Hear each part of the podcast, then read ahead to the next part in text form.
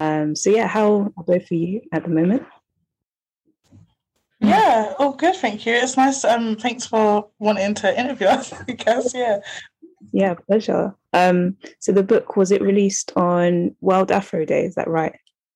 Yeah, fifteenth of September. Wow. Not in connection with World Afro Day, but just because we felt like it was a good day to release it. Yeah, definitely. Perfect day, really. Speaking of World Afro Day, um, what do you think of that day and what it represents?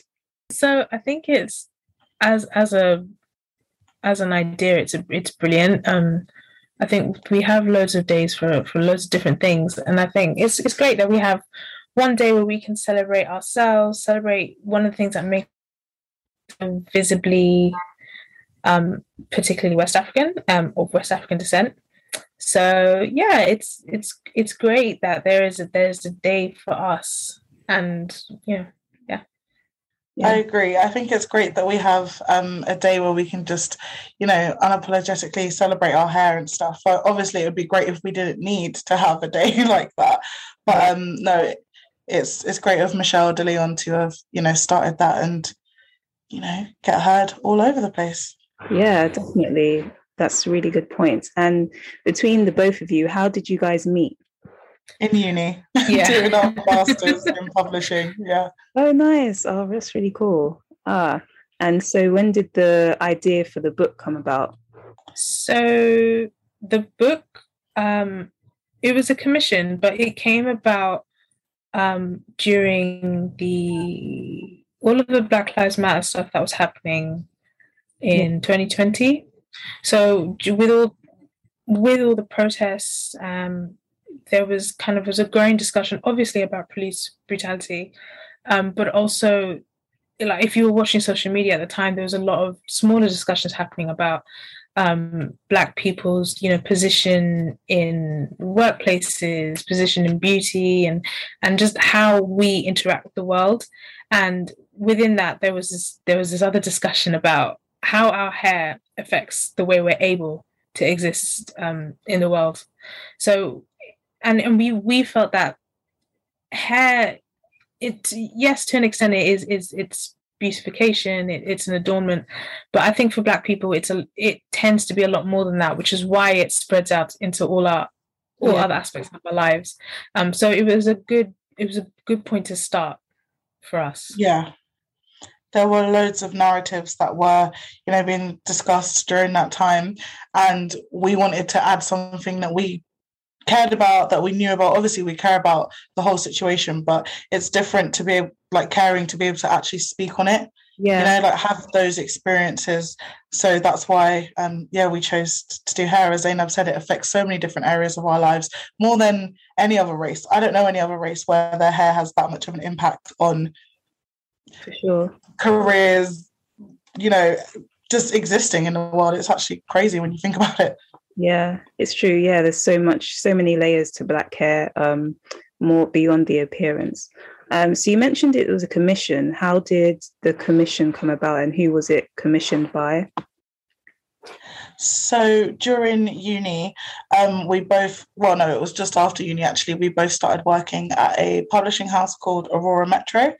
And the publisher Cheryl Robson, she for about 30 years has been publishing books by um, you know black asian minorities um, women mostly as well.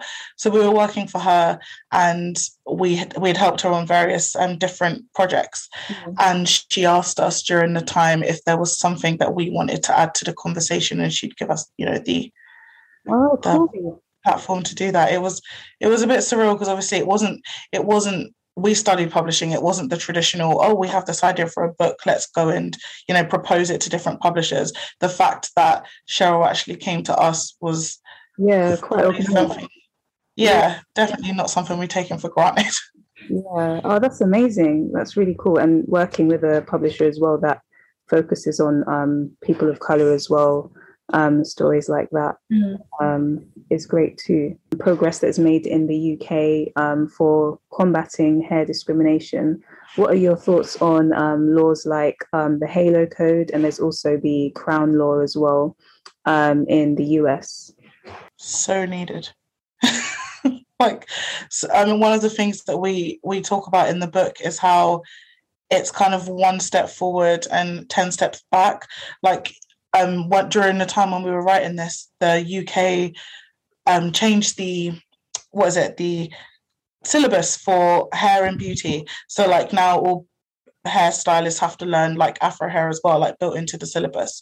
Mm-hmm. and then i think it was like a couple of days later the olympics banned like large swimming caps. Um so yeah it's things like the halo code and stuff like they're they're really necessary because things can just change like so quickly. And it's yeah there's it's almost like it's that protection for us that we we need. Yeah. And also in terms of the people that you reached out to um, to interview um, why why did you reach out to certain people? And was there like when you had the idea when you started on the journey was there certain people that you definitely knew straight away that you wanted to approach? Um not particularly. When we first started doing the book we just we wanted to talk to just you know everyday black women living their lives and how their hair plays a part in that.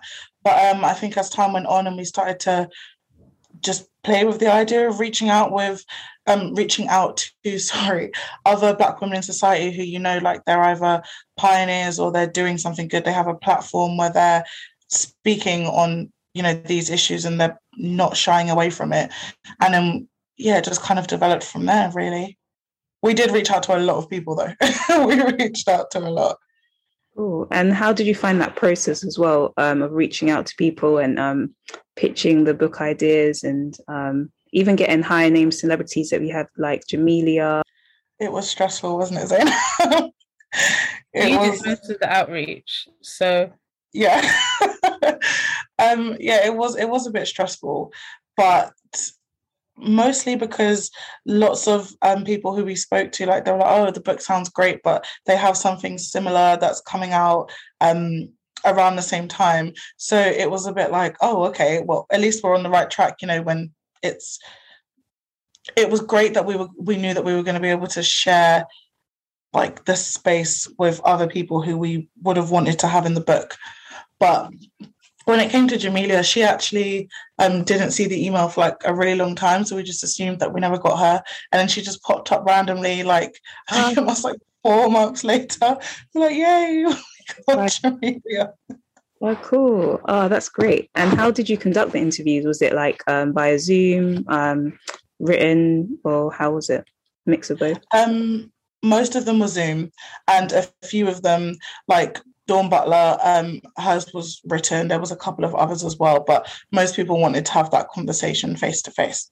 As I think it works better face to face. I mean, there yeah. answering questions is one thing, it's great, but I think once you start, as we saw, once you start getting into the topics, things start to come up and it becomes very real. Yeah. Yeah. It was pretty emotional. Some of those interviews, it was unexpected, but necessary. I think they found it like it's like an emotional release talking about things that they probably hadn't considered before. And to dive into a bit about your individual careers and how that kind of led to this. Um, so you both did is it a master's in publishing? Mm-hmm. So when you were studying for that, did you have an idea of like a niche of where you'd like to go in the industry? Was it hair related? Was it culture related? Or what was that like? Um I think for me personally, I don't know about Saskia, something like this that would touch on culture and, and race and things like that was always something I wanted to do later on in life. I think probably like a lot of people who study English, you kind of go, oh, I want to be a novelist, I want to be the next J.K. Rowling. So you're not really thinking about other avenues that you could uh, kind of venture into.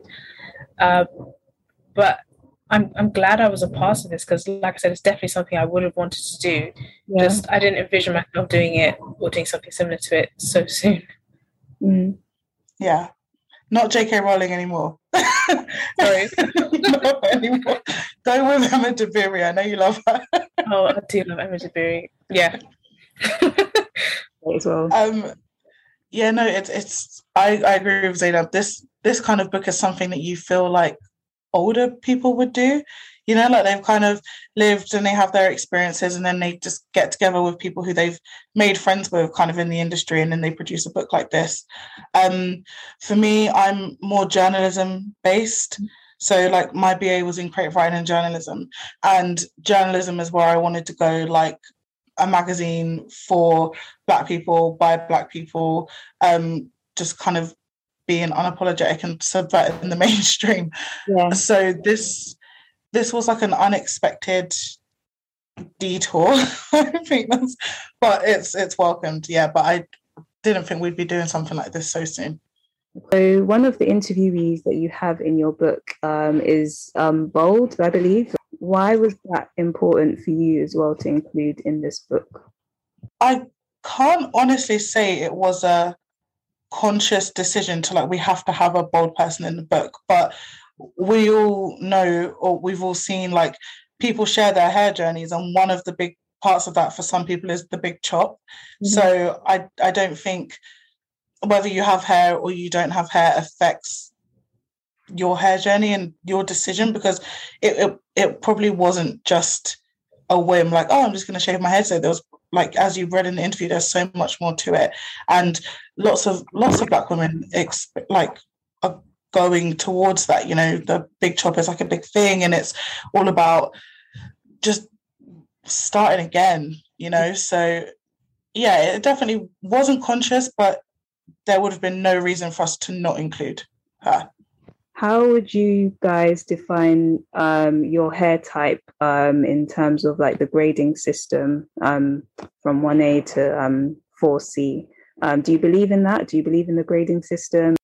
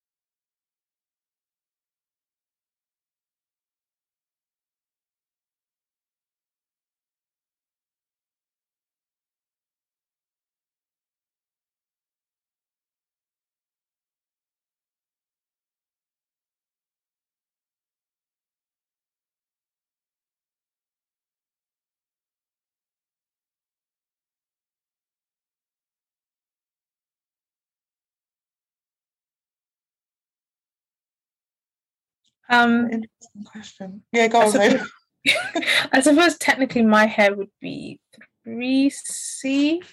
I suppose I'm. I was never really very good at identifying. Sometimes it, it looks different, and obviously there are different parts of my hair have different textures. Yeah. I suppose generally three C. Um, I think in terms of practicality, it's it's really good that we have a grading system um, because a lot of us, especially when we were younger, like we would all use Blue Magic or something like that. It wouldn't necessarily be good for all of our hair types, but we're all using it anyway because that's what we use. So I think the grading system is good because it, you know, someone with 4C hair, their hair might not necessarily benefit from the products that I use. So it's good that we all have pro- have an idea of the kind of products that are better for us now. Yeah.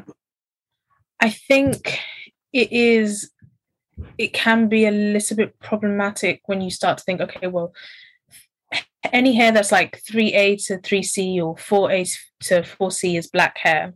So okay, so it doesn't matter what what person we might use in an advert, so long as they've got that kind of grading system, then it allows companies to sometimes use maybe someone with 3B hair to yeah. promote um, natural hair beauty. And whilst that is fine, it's absolutely it's natural hair and therefore it's beautiful, it's not representative of all all black hair types. Yeah. Um, so it I think like all things, it's it's good, but if it if taken the wrong way and used in the wrong way, if used in the wrong way, it can be a bad thing. Yeah. Good points. Yeah. Good answer, I I don't I have absolutely no idea. My hair, I've I've spoke about it in like other interviews as well. And if we had our piece in the book, I would have spoke about it there, where just years of like relaxing my hair when I shouldn't have done because I wasn't comfortable with it, you know, always having it in weave and this and that. I could not tell you what grade my hair fell under because I'm not even really, I'm just I'm not sure. I don't relax it anymore, but because it's been like because I did for so long, whenever I take it out, like it's still very soft. Like my braids don't last very long ever.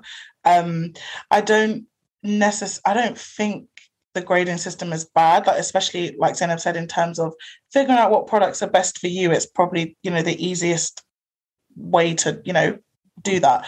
But I don't think it's something that we need to like put so much emphasis on. As long as you are like looking after your hair and you you know you know what you're doing for you and know what works for you then i think that should just be enough. Cool. Yeah. Great. What is next for you guys? I think it's safe to say we're still just trying to get grips with this one and make sure it's seen and read by as many people as possible because we really are proud of it.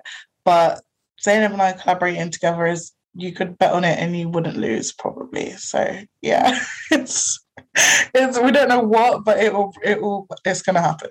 Yeah. amazing. Um, well, yeah, thank you guys. Like, thank you personally for the book. Um, I've um, read some of it. I've got about 50 pages left. Um, but yeah, it's really good. It's like a nice ode to see everyone's um, individual hair stories. Um, and yeah, just kind of dedicated to Black hair and the culture. Um, so yeah, I'd like to thank you guys for making it. Um, and again for this interview.